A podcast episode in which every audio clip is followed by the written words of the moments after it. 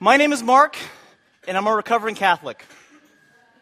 I'm also a proud Filipino, which confuses a lot of people because many people think that I'm Samoan or Fijian or black, and it's a privilege to be called all those things, but let's get it straight. I am Filipino. My family is Filipino. I was born here, but when someone asks me, a Filipino asks me, where were you born? Or sorry, where, how, when's the last time you were home? My first response is, it's been 13 years because home is the Philippines for me and every Filipino out there. Uh, that hometown, that home refers to the Southeast Asian nation composed of 7,101 islands, populated by 92 million souls and a culture influenced by Malaysia and China, Spain and the US, Christianity and Islam, but with a culture all its own. In other words, it's the home of the only boxer to hold world title, titles in eight different, eight different weight divisions. I give you Manny Pacquiao. thank you, thank you. No. Marquez. All right. I actually bring up Pacquiao because he's a national hero, and not because of his achievements, but because of his past. Pacquiao worked on the streets as a kid. He never finished high school. And at the age of 14, he went out on his own because his mother couldn't afford to care for him and his five siblings. In a country where 24 million people live below the poverty line, Manny Pacquiao is inspirational because he overcame his circumstances. He is a beacon of hope of the Philippines' 92 million citizens, 9 million live overseas, working in various countries as maids, nurses, construction workers, domestic help, and the like. And in 2009, those 9 million people making very little money sent back $15.8 billion. That's 11% of the country's national income coming from remittance, money being sent back home. To help illustrate how that works, uh, let me tell you a little bit about my family. My grandfather was a coconut farmer, and so was his family. Mom's family consists of nine siblings, and in an agrarian culture, more children means more free manual labor. So they were well off compared to the rest of the community, but everyone was either below the poverty line or just a bit above it. Alcohol abuse and drug abuse were common and are a common feature of the community, as was hopelessness. My mom's family, however, realized that there was a way out education. The eldest sister, who never finished high school, got a job in the city, sent money back home to help out the fam- family, and to fund the education of her younger sister. That sister went to college, and when she started working, she sent home money so that her younger sister, my mom, could go to college. My mom started working and sent money home to her brother so he could go to college, and the pattern continued. The others would also get jobs in the city or in other countries send that money back home to fund the education of their siblings, their nieces, their nephews, and the extended family. In effect, each individual was taking part in the rescue of the entire family, one individual at a time. And they weren't just giving money, they were giving something better, something more important. They were giving them the hope that a better life was possible. I wouldn't be standing here otherwise. Now, this story is not unique to the Philippines or Filipino culture by any means. But it might sound a little odd to us right now in our modern American culture that prizes individualism and pulling yourself up by your own bootstraps. We get locked into believing that we have to build our own lives, our own families, our own careers on our own. Receive help from someone else? That's crazy. Bill Gates did it. Steve Jobs did it on his own. So should I. I don't need your help. My financial trouble, I can handle it. My depression, I'll shake it off. My family problems, I'm strong. Loneliness, who needs friends? I lift my eyes up to the hills because my help comes from the Lord, not from you. And we get stuck in this mindset. It's a pridefulness that keeps us from accepting the help that God is offering through those around us. And it's a misconception that keeps us from believing that I have no role in my own rescue. When it comes to our own rescue, our pride gets in the way. When it comes to helping others in their rescue, our expectations get in the way. I might very well be part of the solution for you, and you might be asking for my help. But I won't take part in it because the problem is out of my expertise, or I'm scared, or honestly, I just don't want to be bothered. Your family problems? That's really your business. Your depression? I'm sorry, I'm not a counselor. their, your loneliness. I'd love to help, but I'm, I'm just too busy. Your financial trouble. I have enough financial problems of my own, so I'm not saying we should act unilaterally, nominate, our, nominate ourselves as the Messiah, get in each other's business, and start mucking around. But let's be clear God regularly, regularly uses people in the rescue of others. God regularly uses people in their own rescue. Rescue doesn't happen unless we take part in it. And it's a truth found in biblical story after biblical story. People cooperate with God in rescue plans. And if we look at one of those stories in particular, the story of Exodus, we can see some aspects about that act of rescue that we're often blind to. Now, to illustrate it, you may notice that at your feet you have a red rope that runs down the row of chairs and loops the back around. I would like you to pick up that rope and rest it in your hand for the next few minutes. Folks in the back, 1999 doesn't buy enough hope uh, in doubt, so I'm sorry. The rope, that red rope in your hand, represents doubt, discouragement, and hopelessness. It holds you down. And living in, des- in desperate circumstances fosters doubt within a community. My hopeless attitude affects you. And to quote one of my favorite movies, we're dead, man. We're all dead, man. Game over, man. My hopelessness affects you. Your hopelessness affects the person next to you, and so on, and so on, and so on. We tell one another, Why do you keep trying? Nothing will get better. This is your fate. Just give up. But all it takes to change things is for a little hope to be introduced through word and action like a tiny flame in the darkness. Hope says there is a way out. There is someone that cares. It's not over. When you receive a blue rope, I'd like you to rest that in your hand as well. And at some point, you'll be holding both hope and doubt in your hands, and that's just like real life. But let's start at the beginning. As you may remember last week, we live in the space between the two trees, between the first book of Genesis and the last book of Revelation. And in this space, we seek meaning for our lives. In this space, God singles out a man named Abraham. And he tells him, From you, nations will be born, and I will make a promise to you and your descendants. I will give you a land, I will be your God, and you will be a blessing to the world. With this promise, God gives Abraham hope that his life and the life of his family would have meaning. And Abraham dies passing on this hope. Very short rule. He passes on this hope to his son, and he to his son, and he to his sons. But his descendants, they become slaves in the land of Egypt. These descendants, the Israelites, cry out for help for 400 years, and there was none to be seen. Some hold out hope of rescue, but doubt feeds upon doubt. We will never make it out. We're stuck. It's over. Their masters inflict upon them the death of their infant sons. But among, many of, among those many infants, just one is rescued. One is drawn out of the Nile River, and as an adult, he commits murder Ooh, and flees a potential death sentence in Egypt. He can't see it yet because he's so mired in his circumstances. But this man, Moses, is destined to partner with God in one of the greatest acts of rescue ever undertaken. You may not see it yet, because you're mired in your circumstances, but you have a similar destiny. Right now, God is starting the work of rescue in your life and in the life of others. And He's waiting to partner with someone.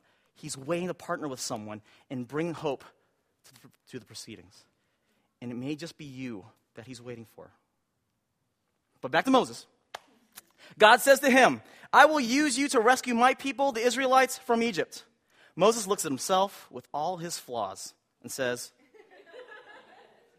Who am I that I can do this? God says, I will be with you. Moses replies, uh, Who are you? God says, I am the one who made the promise to your ancestor Abraham, and I'm going to keep that promise. Moses says, uh, I'm, I'm really a bad choice for this rescue, and no one will ever believe me. But God says, I will give you a partner, I will give you signs that show I have sent you, and I will be with you. This rescue will not be easy. There will be setbacks along the way.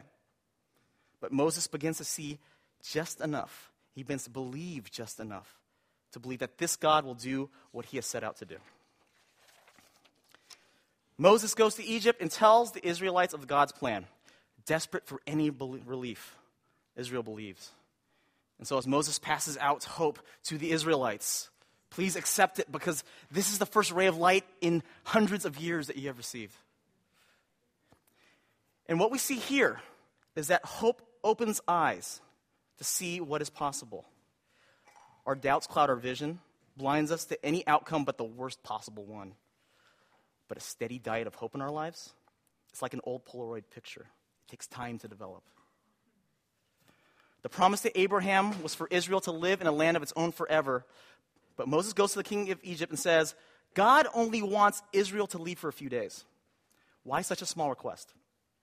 Here's my thought. Because, like Moses, all Israelites, Israel wants is for their situation to get a little bit better. They were slaves for hundreds of years, and they can't see themselves as anything but slaves. Anything more than that is too big to hope for. They're still blind, and so is the Egyptian king. The king says no to Moses. He makes life more difficult for the Israelites, increasing their labor. They turn on Moses. Everybody glare at Moses, please. And Moses says to God, I gave it a shot, and you messed up, God. It's over. So often we think short term. And when we fail, we think it's over. Or better yet, we are rescued from something and we're satisfied with just that thing. That's good enough. That's all I could ever hope for. The problem is that the symptom is taken care of, but the cause still remains. Rescue is an ongoing process and it's progressive. You'll see in this story and in many stories throughout the Bible that rescue is that process which every, with every gain and every setback building on top of one another. God encourages Moses by reminding him of the promise to Abraham and says again, It's not going to be easy, but it will happen. And so Moses continues his work. And God begins to work miracle after miracle to convince the Egyptian king to change his mind. Over and over again, the king says, Yes! And then, No!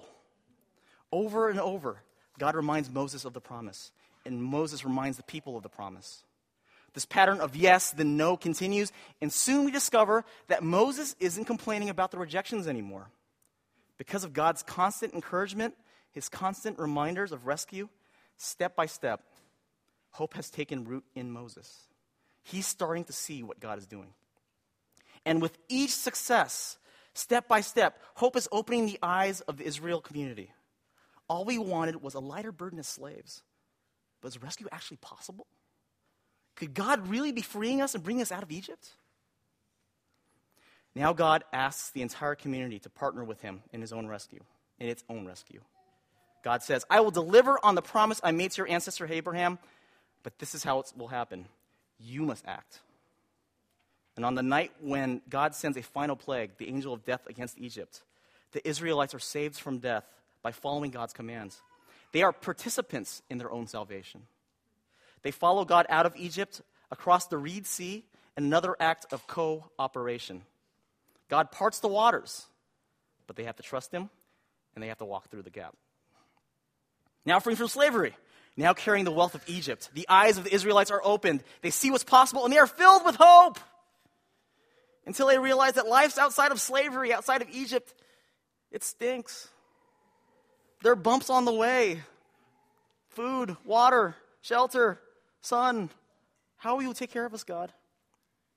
But they continue to follow God. And finally, they arrive at the holy mountain where God reveals his progressive rescue plan. You thought small, and I had to take things slowly. First, all you could see was life in slavery. But through hope, I showed you there was more. Then all you could see was a temporary res- rescue or reprieve from these chains. But through hope, I showed you there was more. Then all you could see was that freedom meant death and, from thirst and starvation in the desert. But through all that and through hope, I showed you there was more. This was a process of getting you to see. And now let me show you why I rescued you. All of these painful things you experienced were merely symptoms of a disease. You thought you could live life on your own. you lived without hope. You lived without me. But you will be my people, and I will be your God. I will be your hope, now and forever. I will show you how to live with me and how to relive what we've gone through together so that you can remind one another that I am always there. Hope is always there. Now, as followers of Jesus, we believe that because of Jesus, hope came to us. It becomes our privilege and our purpose to share that hope with the world, one person at a time, one community at a time. Rescue starts with hope and is fueled by hope. We can act just like Moses in others' lives, carrying hope to those who are homeless, those who are hungry, those separated or rejected by their community, those trapped in places of darkness. In a world filled with people blinded by doubt and despair, God uses our words and our actions to open eyes to what is really possible. It may start smaller than we expect, it may take longer than we expect, it may be filled with setbacks that we don't see coming, but we know it's for a purpose. You need others, and they need you. Who needs that blue rope in your possession right now? Who needs help letting go of that red rope? How do we find out? Well, one way we can find out is by learning together. And there are many opportunities to do so. One such of those opportunities, actually, can you jump ahead a couple bit? Uh, there we go. Is the Foundation Experiment, which Pastor Danielle and Pastor Kevin are leading on Tuesday nights. It is a Bible study, goes through 20 weeks, rigorous, but. sorry, sorry. But the point of it, as you go through it, is you start to see how God rescued others so that they might be rescued themselves. And for us, you get to see how God can rescue us so that we can rescue others. Another is the Freedom Summit, which is coming up in a couple of weeks, two weeks, two, next weekend. Wonderful. And we've been talking about slavery, and often we're enslaved to our feelings and our emotions and to the whims of other people, but these are people that are physically trapped.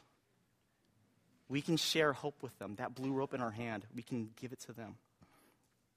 We can also find out how we can live with hope by being together, by living together, and by remembering and reminding one another that what was possible in your life, and in your life, and in your life is possible in mine, and in hers, and in his.